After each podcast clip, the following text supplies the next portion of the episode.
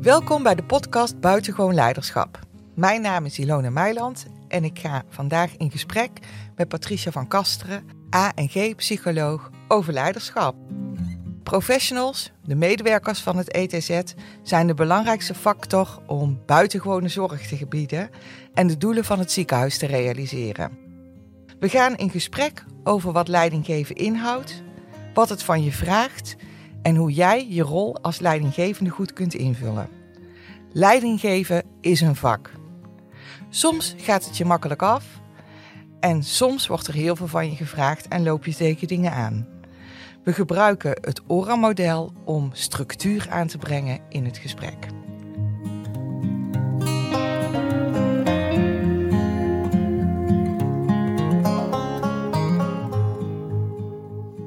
Patricia, welkom.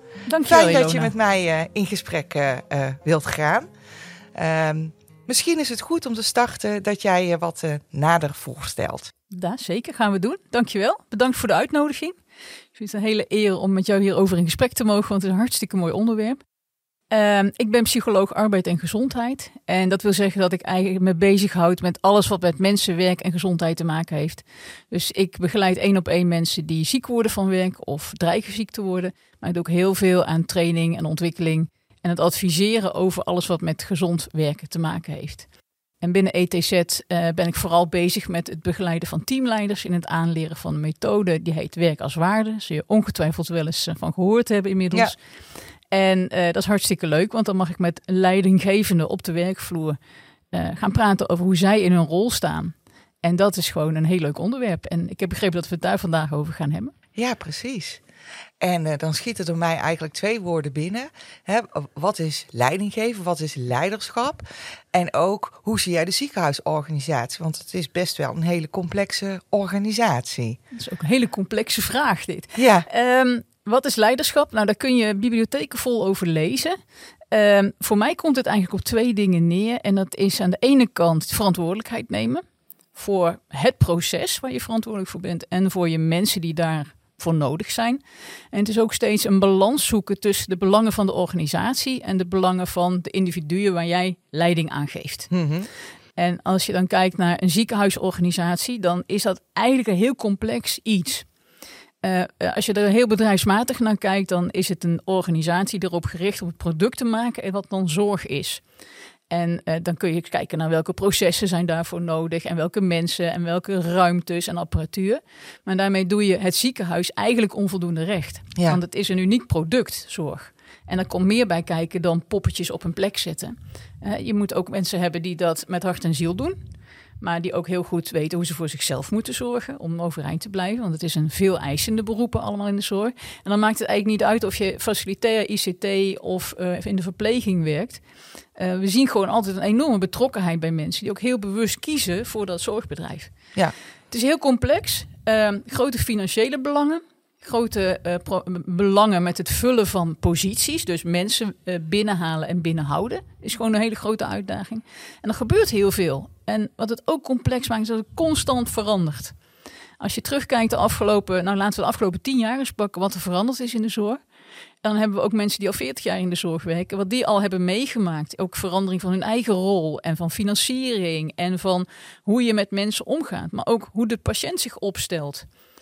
Dat, dat verandert gewoon constant. En daarom moet je als grote organisatie met grote systemen toch heel flexibel kunnen zijn. En dat vraagt nogal wat van je leidinggevende Ja. op alle niveaus. Ja, zeker, zeker. Ja.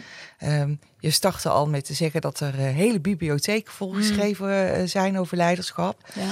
Eh, we horen termen als coachend leiderschap, dienend leiderschap, situationeel leiderschap. Hoe ziet dat moderne leiderschap er eigenlijk uit? Ja, dat is eigenlijk ook constant in beweging. En het past zich aan aan de behoeften van de mensen aan wie je leiding geeft en de organisatie die je dient. Maar ook naar de behoeften die leidinggevenden zelf hebben. En waar je voorheen vooral mensen zag die zeiden we gaan het zo doen en dit is de koers. En ik zeg dat we het zo doen en dan doen we dat zo. Eh, en je ziet steeds meer eigenlijk dat mensen gaan kijken. Ja, maar luister eens. Juist ook in die zorg zijn die mensen zo belangrijk. Dus ik wil heel erg die mensen helpen ontwikkelen. En toen kreeg je meer het coachend leiderschap. Ja. Wat eigenlijk nog steeds heel erg eh, eh, de norm is.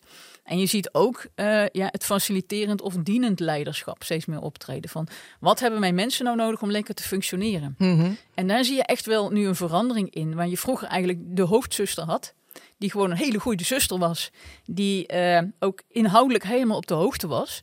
En daarin ook uh, het leiderschap vertonen van zo doen we dat. Zie je nu eigenlijk veel meer uh, managers komen. En dat is best even wennen Ja. in een ziekenhuisorganisatie. Ja. Want niet elke manager heeft een zorgachtergrond. Maar wat kan die manager dan voor jou betekenen? Nou, die kan wel zorgen dat jij jouw werk goed kunt doen. Jij bent de specialist als medewerker op jouw vakgebied. En de rol van de manager is dan jou in de wand te leggen. Ja. Binnen de grenzen die het ziekenhuis stelt. Ja. Dat zou het ideaal zijn. Dan heb je het over faciliterend leiderschap, met een vleugje coachend leiderschap daarin. Maar heel erg gericht op jouw mensen zo goed mogelijk in de wedstrijd zetten. En dan kijk je heel erg naar de mensen uh, die uh, voor je werken. Maakt het dan nog uit of dat hoogopgeleide mensen zijn of, of uh, mensen die meer praktisch gericht zijn? Ja, daar zitten natuurlijk altijd wel verschillen in. Maar het is heel moeilijk om dat te generaliseren. Dus niet iedere hoogopgeleide heeft dezelfde behoefte als de andere hoogopgeleide. Uh, maar door de bank genomen kun je zeggen dat mensen die wat, wat hoger opgeleid zijn, wat meer gespecialiseerd zijn, vaak uitgesproken ideeën hebben over hoe ze hun werk willen doen. Mm -hmm. En die mag je wel vertellen van, nou, ik verwacht dat en dat eindresultaat. Ja. Maar gaat die mensen niet vertellen hoe ze dat moeten aanpakken. En maar dat zie je natuurlijk ook op mensen die misschien wat minder opleiding hebben, maar wel heel gespecialiseerd zijn in hun werk. Wel daar technisch alles van weten. Ja. Ja, dat zie je bijvoorbeeld ook bij ICT en, en dat soort zaken. Um, geef die mensen wel een einddoel, maar laat ze zelf invullen hoe ze dat doel gaan bereiken. Ja. Voor zover dat natuurlijk mogelijk is in het soort werk wat je doet. Kijk, als je in de verpleging dat doet, ja, dan, dan ga je op een gegeven moment elkaar wel erg uit de pas lopen bij de dagelijkse zorg. Maar op andere punten, bijvoorbeeld met projecten of uh, uitzoeken van uh, nieuwe protocollen of iets dergelijks, kun je mensen best wat de vrije hand geven in hoe ze dingen doen. Ja. Door de bank genomen weten we dat mensen met, met weinig opleiding vaak wat meer aangestuurd worden, wel prettig vinden. Ja, zeg nou wat ik moet doen, laat het me hier allemaal zelf uitzoeken. Maar als je mensen helpt om daarin zelfverzekerdheid op te doen, als je mensen daarin helpt ontwikkelen, gaan ze dat ook prettiger vinden om zelf weer een stukje meer controle te krijgen. En ieder mens heeft een eigen behoefte aan ja, wat ze dan regelruimte noemen in al die boeken die in die biep staan. Ja. Uh, van, eh, hoe vul jij je werk in? Ja. Uh, hoe meer ruimte je mensen daarin geeft, hoe meer autonomie, is, is meestal een goed ding binnen de mensen uh, waar mensen zich verantwoord en veilig voelen. Ja. dus je moet mensen wel helpen om dat aan te durven. Ja. En dat, daar zit volgens mij ook een heel ingewikkeld punt. Uh, want die regelruimte die kan per individu natuurlijk verschillen. Uh, maar je geeft vaak leiding aan een team.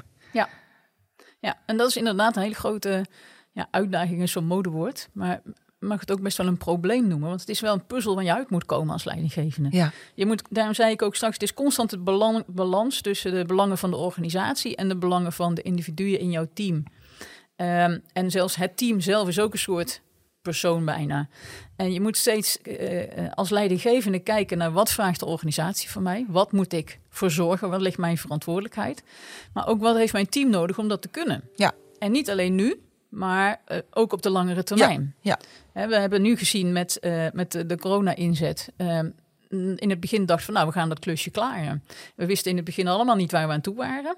Hè? maar iedereen heeft de schouders eronder gezet en dat ging. En dat gaat ook en prima. Alleen je merkt nu dat het twee jaar duurt. En dat dat niet de bedoeling is nee, geweest. Nee. En dan zie je ook dat, uh, uh, ja, dat daarin dan ook een beetje de, de wrijving gaat ontstaan. Ja. Dus dan moet je ook afwegen van ja, de organisatie heeft nu van ons nodig dat wij ons volledig inzetten om die COVID-zorg en die andere zorg daaromheen om overeind te houden. Maar je ziet ook dat de mensen erg moe worden. Ja. En dat ze eigenlijk opzien tegen de inhaalzorg. Mm -hmm. uh, en ja, waar zit dan dat belang? En dat is wat management is, die afweging maken. Ja. En de koers uitzetten, maar ook je mensen beschermen. Ja, ja dat is een hele moeilijke opgave. Dat, ja. is, de, dat is de puzzel ja. van leiding geven. Ja.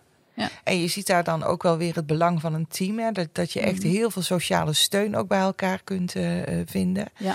En uh, we zien ook dat afdelingen uh, die heel veel op verschillende afdelingen ingesprongen hebben, Mhm. dat, dat die teams uiteenvallen. Ja. En ja, dat vraagt Zeker. dan ook wel weer iets van het leiderschap om Zeker. weer een samengevoel te krijgen. Ja. ja, je moet dan echt aan de bak om mensen weer met elkaar in verbinding te brengen. En dat geldt ook voor mensen die uh, thuis zijn gaan werken. Je kunt met Teams en, en Zoom en weet ik veel wat elkaar echt wel met in, in overleg. Maar je mist dat uh, dat stukje echt even het, het praatje bij de koffieautomaat, ja, dat soort dingen. En er zijn wel hele creatieve oplossingen voor bedacht. Maar ja, het is toch anders dan dat je bij elkaar zit. Ja. Uh, en ook de teams die in de, in de zorg werken, in de verpleging werken en overal en nergens zijn ingezet. Ja, je moet weer een nieuwe basis gaan vormen. En je ziet ook vaak dat er in zo'n team, ja, in twee jaar verandert te veel. Dus mensen moeten elkaar ook weer leren kennen. Uh, en als leidinggevende moet je dat serieus nemen. Want we mhm. weten hoe verschrikkelijk belangrijk sociale steun is bij het voorkomen van overspannenheid, burn-outs, uh, dat soort zaken. Ja. Maar ook gewoon om werkplezier te houden. Ja. Uh, alleen maar de handelingen doen die bij je vak horen, is niet genoeg om het naar je zin te hebben. Ja. Het moet ook in een, in een sociale context gebeuren. Ja, zeker. Um, ik, ik hoor je zeggen van, goh, we hebben een hele complexe situatie. Mm -hmm. leiderschap heeft zich erg ontwikkeld ook uh, uh, gedurende de jaren, zeg maar. het is ook heel belangrijk dat je kijkt naar het individu, naar het team. Um, maar als leidinggevende ben je zelf natuurlijk ook een mens. Heb je ook bepaalde uh, voorkeuren. Um, en heeft dat waarschijnlijk ook invloed op de manier waarop je je leiderschap vormgeeft. Niks menselijks is je vreemd als manager, als leidinggevende. Ja. Um, en dat mag. Je mag je eigen kleur geven aan je leiderschap. En de een is van nature wat uh, extravert en jodelig en we maken er plezier mee. En de ander is ja, wat meer wat serieuzer of wat meer van de cijfers of wat dan ook. Dat is allemaal prima. Maar waar je erg voor moet waken is dat hoe jij over dingen denkt de norm wordt. Mhm. Dat is niet helemaal fair. En als jij zelf heel erg uh, uh, open en, en, enthousiast en levendig bent, is het belangrijk dat je ook de mensen die wat stiller zijn, de, het idee geeft van hé, hey, dat mag ook dus je oordeel parkeren is super belangrijk als leidinggevende. Ja. en als we met leidinggevende gesprekstraining of iets dergelijks doen, is dat ook altijd een belangrijk onderwerp. Oordeelsvrij zijn. Ja. En dat kan niet. Je kunt niet oordeelsvrij zijn. Maar laat in ieder geval niet zien dat je er ergens uh, over denkt. Uh, dat, je, dat je misschien iets raar vindt of niet kunt plaatsen. maar ben gewoon oprecht in je nieuwsgierigheid en vraag naar mensen wat er is of hoe ze over dingen denken. En laat dan niet zozeer blinken, uh, blijken wat jij daarvan denkt. Want ja. dat remt mensen af en dan worden ze onzeker. En ja. uh, dan zet je misschien ook een afdelingscultuur neer die niet zo handig is. Ja. Dus dat is, dat is best heel lastig hoor, om je eigen Ja, want ik hoor het jou zeggen en het is helemaal navolgbaar uh, om oordeelvrij te blijven.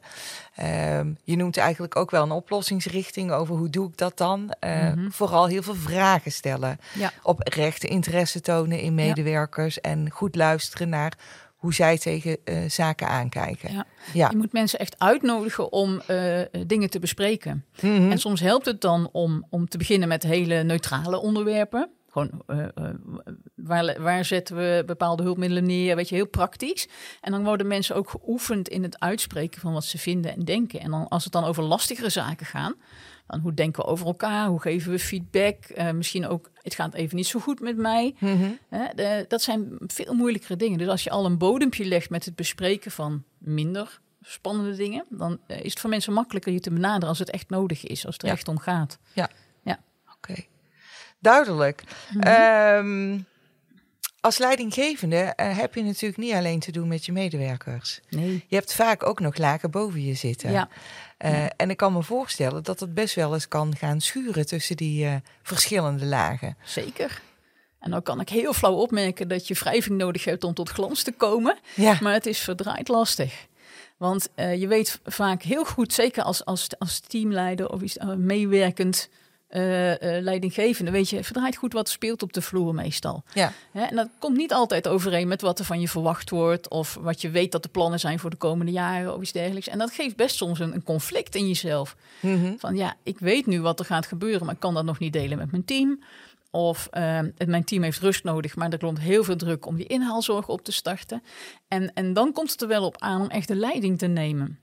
Uh, en, en dat je zelf ook die afweging maakt. En daarmee heb je uh, natuurlijk allerlei hulpbronnen die je daarmee kunnen helpen. Hè? Jouw leidinggevende, collega-leidinggevende enzovoort. Maar juist dat is denk ik een van de essentiële dingen van leidinggeven. Die afweging maken van wanneer zeg ik nu van ja, die, die, uh, die zorg die mij wordt opgelegd van bovenaf en die inhaalzorg te gaan leveren, dat ga ik nu niet doen met mijn team. Of dan ga ik in aangepaste vorm doen. Mm -hmm. Je moet ook een soort advocaat van je team zijn. Aan de andere kant moet je ook het team meekrijgen in het beleid van de organisatie.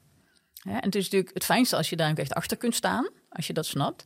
En soms heb je daar ook uh, verduidelijking in nodig van jouw leidinggevende. Van leg mij nog eens uit waarom we dit doen. Ja. Dan kun je het ook beter weer uh, verkopen naar je medewerkers. Uitleggen of mag je ook de discussie aangaan met je, je eigen mag zeker de discussie leidinggevende? aangaan. Ja, Ja, als je dat ook weer op een oprecht nieuwsgierige manier doet, Ja. ehm, dan zijn leidinggevenden daar ook best wel vaak voor te vinden om Mhm. dat te doen. Ehm, maar je kunt er niet van uitgaan dat je je zin krijgt. ja, En daar moet je ook mee om kunnen gaan als leidinggevende. Dat je soms beleid moet doorvoeren waar je niet helemaal achter staat in eerste instantie. En dat kan best een moreel conflict geven. Dat je eigenlijk denkt van, oh, maar dit is helemaal een foute richting of wat dan ook.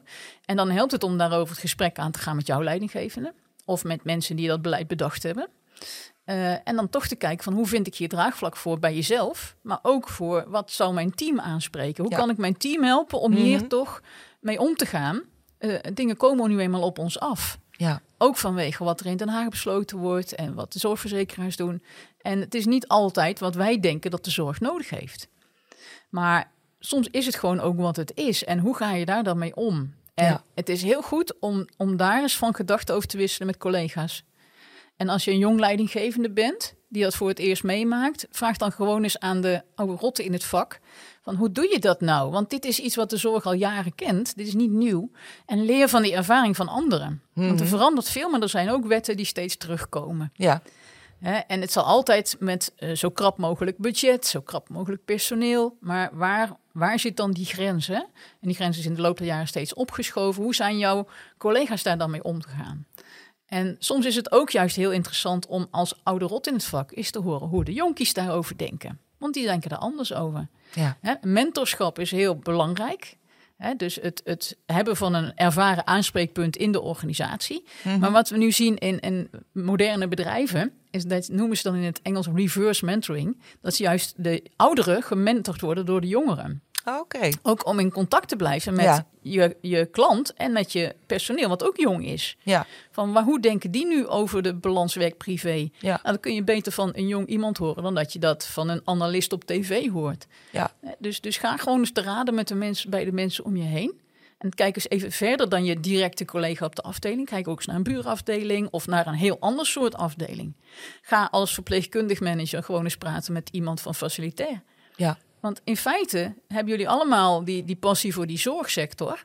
En zit je in dezelfde organisatie. Maar wordt er toch vaak gedacht alsof dat heel verschillende dingen zijn. Maar dat is niet zo. Er zitten echt wel grote gemene delers in. Ja. En als je die opzoekt, kun je heel veel van elkaar leren. ja, precies. En dan noem Ja. jij een vorm van mentoring. Ja. Eh, we zouden ook intervisie kunnen doen. Zeker. Of simpelweg regelmatig even een kopje koffie drinken met een andere leidinggevende. Precies, het hoeft allemaal niet super formeel Nee. en, en via een protocol geregeld te zijn en zo. En we weten allemaal in de zorg dat intervisie is een dingetje, is belangrijk. Daar bespreek je casuïstiek.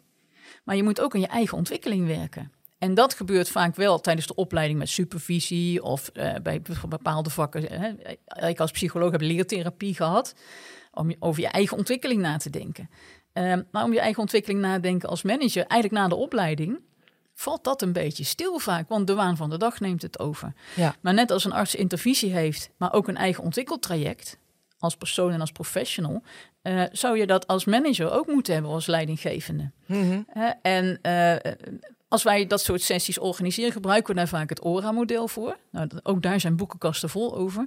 Maar dat is een model waarmee je kijkt naar jij als persoon, jij als in jouw functie en jouw rol in de organisatie. En daar is een wisselwerking tussen. De rol is vaak heel netjes opgeschreven op papier, maar hoe jij die invult, ja, dat, dat kan niemand eigenlijk jou opleggen. Dat is waar jij bent en wat jij ervan bakt.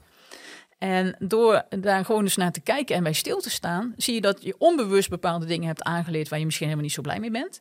Maar ook onbewust misschien dingen doet waar je eigenlijk heel trots op kunt zijn. Want hé, hey, dat heb je zelf gewoon uitgevogeld hoe dat werkt. Ja, ja. Hè? En door dat op een, ja, dat is een vrij speelse manier te analyseren, Mhm. kun je daarover ook met collega's heel goed in gesprek. Van Ja. hoe doe jij dat nou? Ja. Hoe zie jij dat? Waar trek jij die grens tussen jouw rol en jouw persoon? Ja.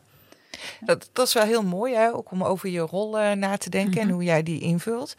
Ehm, nou zien we in het ETZ dat die rollen heel erg aan het veranderen ben, eh, Ja. zijn. Sorry.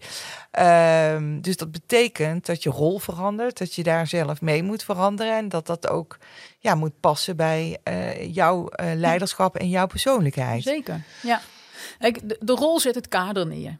Daar zit de, de grenzen binnen van, nou daar ligt je verantwoordelijkheid, dit is jouw functie, dit is jouw baas en deze mensen stuur jij aan. Dat is eigenlijk wat een rol is. Maar hoe jij die invult, dat doe je zelf. En waar de een heel voortvarend letterlijk de kar gaat trekken en met veel enthousiasme over de, de werkvloer dendert, hè, zal de ander wat meer zich terugtrekken achter de computer en de cijfertjes goed in de gaten houden. Nou, ergens daartussen ligt een soort ideale mix. Maar die mix moet bij jou passen en bij Ja. jouw team passen. Mhm. En daarnaast moet jij ook met jouw leidinggevende in gesprek. Want wat verwacht jij van mij? Ja. Hoe wil jij dat ik communiceer? Waar wil jij in betrokken worden en wat wil je dat ik zelf doe? Dat soort vragen moet je gewoon heel expliciet stellen. Ja. En kijk ook naar hoe vult mijn collega dat in. En wij hebben dezelfde rol op papier, maar jij doet het heel anders dan ik. En hoe zit dat dan? En wat is dan goed? Wanneer doe je het goed? Ja. Daar moet je over nadenken. Ja. ja, dat is best ingewikkeld. En het gesprek gaat nu een beetje om de rol eh, eh, van teamleider als leidinggevende. Ehm, is dat anders voor een, voor een hoofd, voor een manager? Of is dat in bazaal hetzelfde? In de basis is het hetzelfde. Je hebt je rol op papier en hoe jij die invult. Eh, wat je wel ziet is dat natuurlijk eh, de, de, de hoofden wat verder van de werkvloer staan en wat meer op beleidsniveau denken en wat meer ook op cijfers sturen enzovoort. Eh, maar ook zij zijn heel erg coachend vaak naar de teamleiders toe. Mhm. En naar andere specialisten in hun vak. Ehm, en hebben vaak ook die, die teru- terugkoppelende rol naar de andere professionals. Naar de artsen, naar de managers, naar de financiën, naar de ICT. Dus daar zitten andere eh, draadjes en andere contacten. Maar de basis is hetzelfde. Je hebt een rol en die vul jij in. Ja. En dat hoef je niet in een vacuüm te doen. Dat doe je in een organisatie. Mhm. En dan blijft hetzelfde. Mhm. Dus de, het is natuurlijk per eh, eh, hoofd ook weer hoe vul je dat in? En, en ben je iemand die echt uit de zorg zelf komt en kun je dat moeilijk loslaten? Of ben je iemand die juist van, binnen, van buiten komt, van buiten de zorg komt en, en je die zorg eigen moet maken? Ja. Hoe werkt een zorgorganisatie? Dat kan, eh, kan elkaar ontzettend mooi aanvullen als je Ja. elkaar opzoekt. Ja, zeker. Want dat vind ik ook zo mooi van jou. De gesprekjes ehm, ehm, geef je ook eigenlijk de uitnodiging. Ga niet alleen met teamleiders eh, met gelijkwaardige eh, in gesprek, maar, Nee. maar ga ook eens Ja. eh, out of the box. Ja, en kijk eens naar facilitair ICT. Ja. Ehm, want het kan ook heel veel interessante Zeker. informatie opleveren. Zeker, je kunt elkaar enorm inspireren. En soms zijn problemen gewoon al opgelost ergens. Hè? Want bijvoorbeeld, ehm, eh, heel veel stafafdelingen hebben heel veel thuisgewerkt. Die hebben echt al heel veel geïnvesteerd in verbinding zoeken en houden. Ja. Nu als verpleging ga je weer terug naar... Hè, de, de, zeker de teams die uit elkaar getrokken zijn... die gaan weer terug naar ja, normaal, ooit Ja. een keer. Ehm, en die kunnen misschien daar best wel ideeën van opdoen. Ja, En ik weet dat er heel veel pubquizjes georganiseerd zijn en dat nu de eerste buitendagen er weer zijn. Dat zijn hele leuke ontwikkelingen. Maar eh, hoe zit dat dan met mensen die thuis gewerkt hebben, die weer naar kantoor moeten? Wat, wat komen die tegen? En kun je daarvan elkaar misschien eh, iets, iets overnemen? ja, ja. En praktische dingen als hoe organiseer je een pubquiz, maar ook jouw houding als leidinggevende. Hoeveel moet jij erin investeren? In, in dat contact, want Ja. je hebt nog meer dingen te doen. Ja, want dat is toch wel een goeie. Hè? Hoeveel moet je als leidinggevende investeren? Ehm, want medewerkers hebben natuurlijk zelf ook een verantwoordelijkheid. Hè? Ja. Eh, eigen regie, eigen eh, eigenaarschap, eh, eh, dat soort termen hebben we het dan vaak over. Ehm, ik kan me voorstellen dat het best wel lastig is. Het betekent als leidinggevende dat je soms dingen los moet laten. Ja. Of juist dat je dingen los wil laten en overlaten wil aan medewerkers.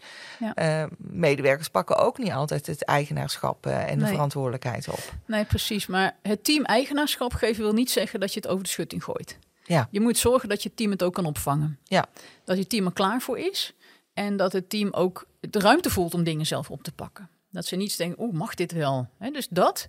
Maar ook dat je de mensen helpt met zich ontwikkelen daarin. Dat je ze begint met kleine taken te geven en langzaam opbouwt. En de Ja. meeste managers weten dat wel. Ja, Maar waar je nu expliciet nu rekening mee moet houden... is dat we in een- in een periode zitten van crisismanagement. Mhm. Waarin mensen beknot zijn in die vrijheid. Mhm.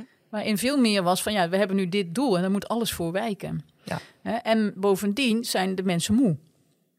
En dan word je ook wat minder zelfsturend. Ja. Dus daar moet je weer in investeren als leidinggevende. Mhm. Dus een team wat het al had, moet je helpen om het weer terug te vinden. Door het toch iets meer zelf eh, te, te trekken en langzaam daarin mensen te gaan meenemen. En een team wat het nog niet had of wat ontzettend veranderd is de afgelopen twee jaar. Ja, dan moet je echt een stapje terug doen in die teamontwikkeling. Ja. En weer meer gaan sturen. Ja. Dus dat moet je goed aanvoelen. Ja. En soms helpt het ook om iemand van buiten naar je team te laten kijken. Van waarom lukt het nou niet? Waarom pakken ze het niet op? Ja, precies. Daar ben je Ja. soms een beetje bedrijfsblind Ja. voor. Hè? Ja. Want je weet wat erin zit. Maar dat kan heel goed met de huidige situatie te maken hebben. Als we vanuit leiderschap kijken, eh, van crisismanagement nu weer richting eh, leiderschap vanuit de Mhm. lijn, zeg maar. Eh, heb je nog adviezen? Wat zou je het beste kunnen doen? Hoe, hoe pak je zoiets aan? Je moet je realiseren wat voor een rare periode dit is. Voor je team, maar ook voor jezelf. Ja, Je bent waarschijnlijk ook een beetje opgevoed in het moderne leiderschap. Van hè, wat we net hadden, over hadden, coachend, faciliterend. En nu opeens ben je toch directiever geweest. En ja, je moet naar dat cohort, of je wil of niet, die houding. Eh, terwijl je nu weer veel moet gaan schakelen naar, maar wat heb jij nodig om gelukkig te blijven, om duurzaam inzetbaar te blijven, om eh, met, ja, met behoud van je gezondheid je werk te kunnen doen. Ja. Eh, dat is een hele omschakeling. En heb geduld met jezelf en met je team daarin. Dus realiseer je waar ze vandaan komen. En aan de andere kant, daag ze ook uit. Daag jezelf uit om los te laten en daag je team uit om op te pakken. Maar daarvoor moet je soms wel in goed in gesprek met elkaar van... Maar wat willen jullie nu eigenlijk? En waarom vind ik het zo belangrijk dat jullie het zelf doen? Ja. Neem mensen serieus. Je hebt Mhm. waar je ook zit in het ziekenhuis met opgeleide mensen te maken, met professionals in hun vak te maken. En laat die gewoon meebeslissen. Ja, Daar moeten ze ook weer even aan wennen. ja. Maar dat doet meestal wel heel veel, eh, heel veel goed aan de zaak. Ja. Dat, dat verhoogt het werkplezier als je zeggenschap hebt over je werk. Dus laat mensen daar gewoon weer even een beetje aan wennen. En realiseer je dat vermoeidheid eh, ook voor zorgt dat mensen afhankelijker zich opstellen. Dus eh, besef als jij een, team hebt wat het echt hard te halen heeft gehad de afgelopen twee jaar, dat je daar misschien even een stapje terug in moet doen en wat meer moet ondersteunen. Eh, en mensen echt moet aanmoedigen van, hé, hey, dat is leuk, dat maakt het werk leuker. Dat is niet extra, maar juist een, ja eh, precies. een bonus bijna Ja. die je erbij Ja. krijgt. Ja. dus daar zou je in ieder geval rekening mee moeten houden. Er komen nog twee woorden bij mij op. eh, afstand en nabijheid. Mhm. Ik hoor jou heel veel praten over nabijheid. eh, luisteren, er zijn, eh, waardevol, eh, waardevrij zijn. Eh, en aan de andere kant eh, moet je als leidinggevende ook soms afstand eh, eh, nemen van je team. Ja. Om goed te kunnen kijken van ja. Ja. wat voor team heb ik, wat, wat speelt er. Eh, ehm, hoe, hoe verhouden die tot elkaar? We, we weten uit heel veel onderzoek en heel veel praktijkervaring, ook internationaal, dat empathie eigenlijk de belangrijkste kenmerk van een goede leiding, leider is. En empathie is dat je kunt voorstellen waarom een ander zich voelt zoals hij zich voelt. En we denken wel eens dat empathie is dat je bedenkt van hey, hoe zou ik me voelen in zijn schoenen? Maar dat is het niet. Empathie is dat je kunt voorstellen hoe die persoon zich voelt in zijn schoenen. Ja, En dat is een wezenlijk verschil. Dus niet je eigen normen en waarde, waardekader erop leggen, maar beschrijven waarom, bedenken waarom voelt iemand zich zoals hij zich voelt. Empathie is super belangrijk bij het aansturen van je team en je werk doen. Ehm, maar alleen maar empathie, dat is, dat is het ook niet. Je moet daarin eh, eh, ook grenzen stellen. Mhm. Dus je mag best ook eh, aangeven van ja, we, we, willen allemaal die dinsdag vrij, maar dat kan nu eenmaal niet. Dat is een heel Mhm. simpel voorbeeld. Hè? ja. Dat is heel duidelijk en dat zal op een gegeven moment iedereen accepteren, hoewel ook wel morrend. Dus je moet af en toe als leidinggevende ook die afstand nemen. Zeggen, ja, ik wil het liefst iedereen te vriend houden, maar dat is niet het doel van leiding geven. Het doel van leiding geven is die afdeling laten draaien. Mhm. En daar heb je goed gemotiveerde en prettige mensen voor nodig. Dus investeren in mensen waar het kan. Maar er zijn ook grenzen nodig. Ja. Van zo gaan we niet met elkaar om. Of dit zijn de Ja. grenzen van wat mogelijk is. Ja. Hè, een, een leider die eh, te veel toe- toelaat, schept ook ruimte voor negatief gedrag. Voor mensen die informeel leiderschap oppakken, waar jij het laat liggen. Ja. En dat gaat soms heel goed. Je hebt informele leiders nodig die gewoon zeggen: Oké, hoe gaan we het doen vandaag? Hoe pakken we het aan? En dat soort dingen. Eh, maar je hebt geen informele leiders nodig die zeggen: Maar die hoort er niet bij. Dan krijg je hè, toch eh kliekjes, eh, buitensluiting, soms zelfs pesten. En dat heeft vaak te maken met een leidinggevende die in eerste instantie een gat laat vallen. Mhm. Je moet er wel de leiding houden. Dus Ja. wel zeggen van oké, ik geef jullie die ruimte, maar daar ligt wel een grens. Ja. Ja? Dus dat is die afstand en nabijheid. Dus empathie en inlevingsvermogen. En Ja. proberen je mensen zo goed mogelijk te ondersteunen. Maar wel binnen de grenzen van het redelijke. Ja. En dat is het constante spel, die balans tussen de belangen van de organisatie en de belangen van de individuen die jouw team maken. Ja. Dat is de Ja. puzzel. Ja, precies. En dat is een behoorlijke puzzel. Ehm, want maakt een leidinggevende deel uit van een team? Of juist niet? Want je hebt een andere positie. Ja, een interessante vraag. Ja, ja. Ik, ik heb daar wel een mening over. Jij denk ik ook. Hoe denk jij erover? Eh, ik denk dat een leidinggevende wel onderdeel is eh, van een team. Want je doet het, doet het samen met elkaar. Eh, maar je positie in het team is wel anders. Ja, nou, ja. dat ben ik een heel groot deel met je eens. Ik denk dat een leidinggevende zeker deel uitmaakt van het team. En dat gaat tot aan de hoogste leidinggevende toe. Ja. Maar ieder heeft zijn eigen rol in dat team. En waar jij uh, uh, aan de ene kant, uh, als je, hoe hoger je in de boom zit, hoe meer je abstract bezig bent met leidinggeven. Dat gaat het echt op papier vaak. En, en, je spreekt bepaalde functionarissen. En mensen, de teamleiders, die zijn natuurlijk, spreken heel veel mensen en staan dicht op het werk. Mm -hmm. um, maar een leidinggevende is zeker deel van het team, is een essentiële schakel in het team. we weten dat de leidinggevende bijvoorbeeld de definiërende factor, de bepalende factor is of iemand succesvol kan terugkomen na ziekte. Ja. En zeker bij mensen die wat langer afwezig zijn geweest. Dat leidinggevenden vaak een hele grote rol hebben bij het ontstaan van een negatieve cultuur, maar ook van een positieve cultuur. Dus ja, die leidinggevende is zeker deel van het team. Wil niet zeggen dat je met iedereen bevriend hoeft te zijn. Nee. Dat is niet het doel. Mm -hmm. Het doel is een werkbare relatie. Ja, waarin je met wederzijds respect Ja. en waardering Ja. eh, met elkaar kunt omgaan. En respect voor ieders positie, ook voor de leidinggevende. Ja. Er zijn ook veel leidinggevenden die zeggen: eh, Ja, ik wil bijna pijnlijk aantonen dat ik niet de baas ben. Dus ik haal altijd de koffie of ik doe altijd de afwas. Dat hoeft niet. Je mag ook de leiding nemen. En mensen hebben zeker in crisistijd, maar ook daarbuiten, gewoon ook een duidelijk zichtbare leider nodig. Die vinden het helemaal niet erg als jij je profileert als leider. Als je maar niet te veel privileges toedicht. Ja. Hè, ehm, eh, er is een, een heel bekend managementboek dat heet eh, Leiders eten als laatste. Ehm, dat is niet waar. Mhm. Leiders eten als eerste. Omdat ze dan in crisistijd ook voorop kunnen staan. Ja, precies. Dus je mag jezelf ook best wat ruimte geven. Ja. En wat privileges toedichten. Ja, Mits in redelijkheid. Zodat je op het moment dat het er komt ook echt gaat staan voor je Ja. mensen. Ja. En dat is allemaal wat ik zeg, die balans die je constant zoekt. Ja. Tussen jouw belang, het teambelang en het individuele Ja. Ik eh, heb eh, eh, het afgelopen half uurtje eigenlijk best wel veel competenties ook eh, lang zien komen. hè. Mhm. Er staan voor je team een stukje assertiviteit, goede luistervaardigheden, waardevrij zijn. Ehm, ehm, kun je aangeven wat voor jou de meest essentiële competenties zijn op het gebied van leiderschap? Ja, dat zijn er heel veel. En dat ligt ook heel erg aan de, de context, de omgeving waarin jij leiding geeft. Eh, je hebt hier met een complexe organisatie te maken en met heel veel verschillende mensen. Dus ik denk dat het heel belangrijk is dat je goed inzicht in organisatie hebt. Organisatiebewustzijn. Hè, eh, dat je goed begrijpt hoe het ene eh, eh, knopje in het ziekenhuis samenhangt met het andere knopje. Dat. En dat je heel goed weet wat jouw plaats daarin is. Dus heel goed snapt van waar jouw contacten liggen, waar jouw invloeden liggen en wat jij zelf kunt beïnvloeden. Dat is het ene stuk. Aan de andere kant denk ik dat ja, wat ze dan tegenwoordig soft skills noemen heel belangrijk zijn. Dus Ja. luisteren, Ja. feedback geven, Mhm. eh, inlevingsvermogen binnen de grenzen van Ja. redelijkheid.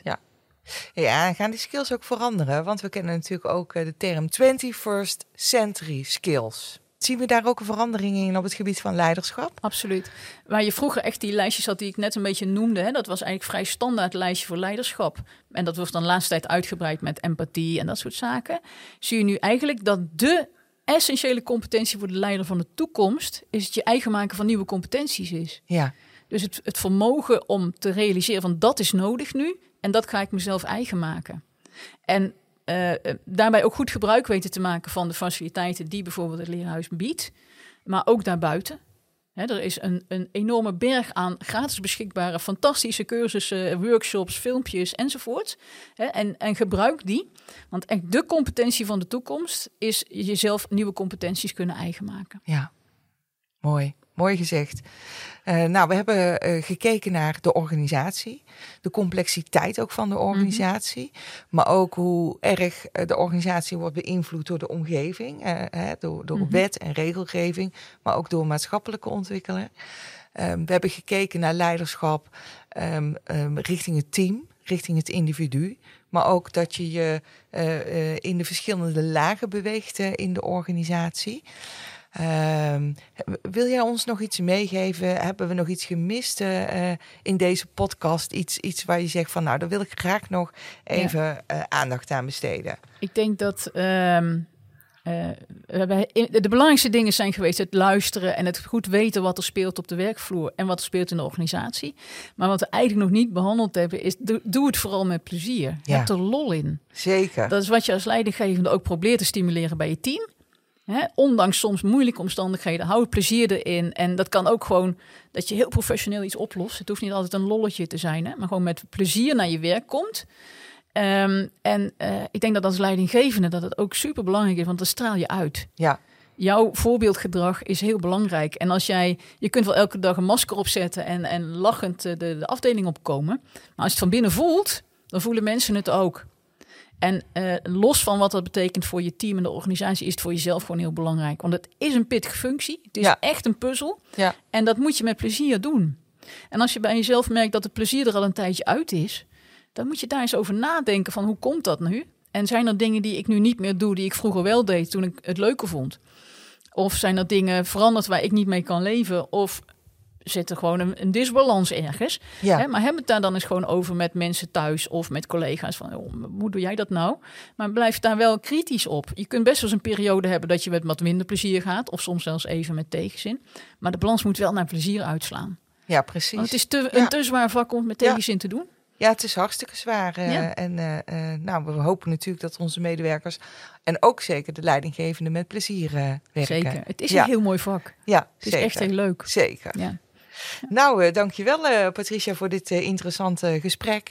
Ik Graag hoop dat onze luisteraars het ook heel erg leuk hebben gevonden.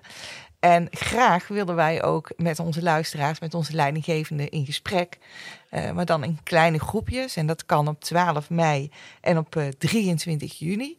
Voor deze bijeenkomsten kun je ook aanmelden eh, via het ETZ Leerplein.